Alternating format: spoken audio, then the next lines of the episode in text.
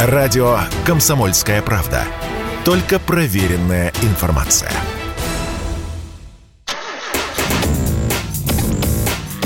Тест-драйв.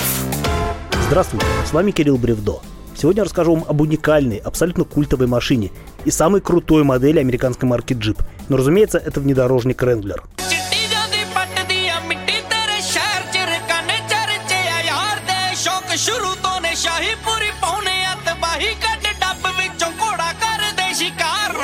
Скажу сразу, что несколько лет назад я уже брал на тест машину четвертого поколения, и тогда это была совсем горячая новинка. Помнится, я остался под большим впечатлением от джипа и утвердился во мнении, что это лучший ренглер за всю историю модели. Недавно же мне выпал случай взять машину на более долгий срок, и я не смог устоять от соблазна. Конечно же, я сразу нашел оправдание своему поступку, и даже не одно. Начнем с того, что мне предложили для тест-драйва короткую двухдверную версию, на которой я прежде не ездил. А ведь такая модификация гораздо ближе к истокам, поскольку гражданский ренглер первых двух поколений был именно что двухдверкой. Слово «гражданский» я употребил не случайно. Оказывается, у Ренглера было и военное альтер-эго, причем к армии Соединенных Штатов не имеющее никакого отношения. Американский внедорожник стал основой для многофункциональной машины «Шторм» для израильских сил безопасности, выпуск которой наладила израильская же фирма Automotive Industries. Так вот, второе поколение «Шторма», которое имело обозначение М242, получило четырехдверную модификацию, которой никогда не было у самого Ренглера. При этом американский оригинал выпускался в версии Unlimited, которая отличалась от стандартной машины удлиненным кузовом, но без дополнительных дверей. Закрой за мной дверь, я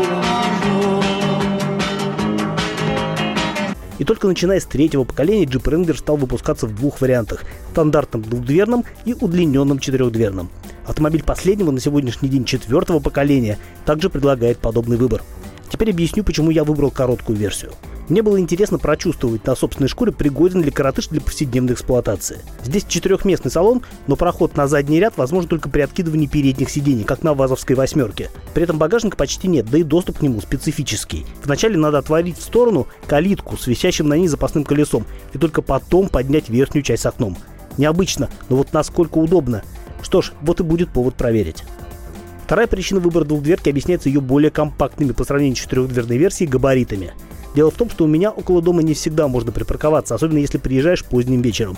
И понятно, что на коротком джипе втиснуться между соседскими машинами будет куда проще, чем на длинном. Ну и потом, одно дело покататься на машине несколько дней, и совсем другое войти в положение ее владельца, ведь за месяц постоянного общения об автомобиле можно узнать много чего интересного.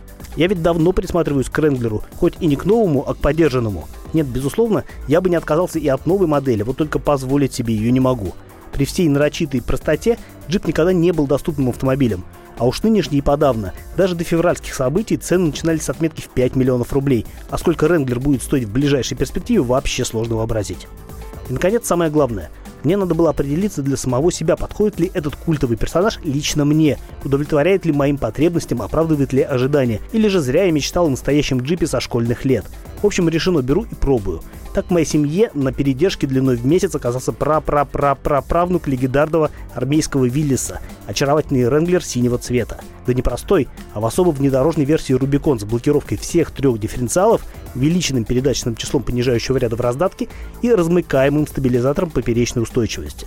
Силовым агрегатом здесь выступает двухлитровый бензиновый турбомотор мощностью 272 силы в паре с восьмиступенчатым автоматом. Трансмиссия позволяет использовать полный привод на всех типах дорожного покрытия. Белый снег, серый лед или растрескавшаяся земля, совсем не важно.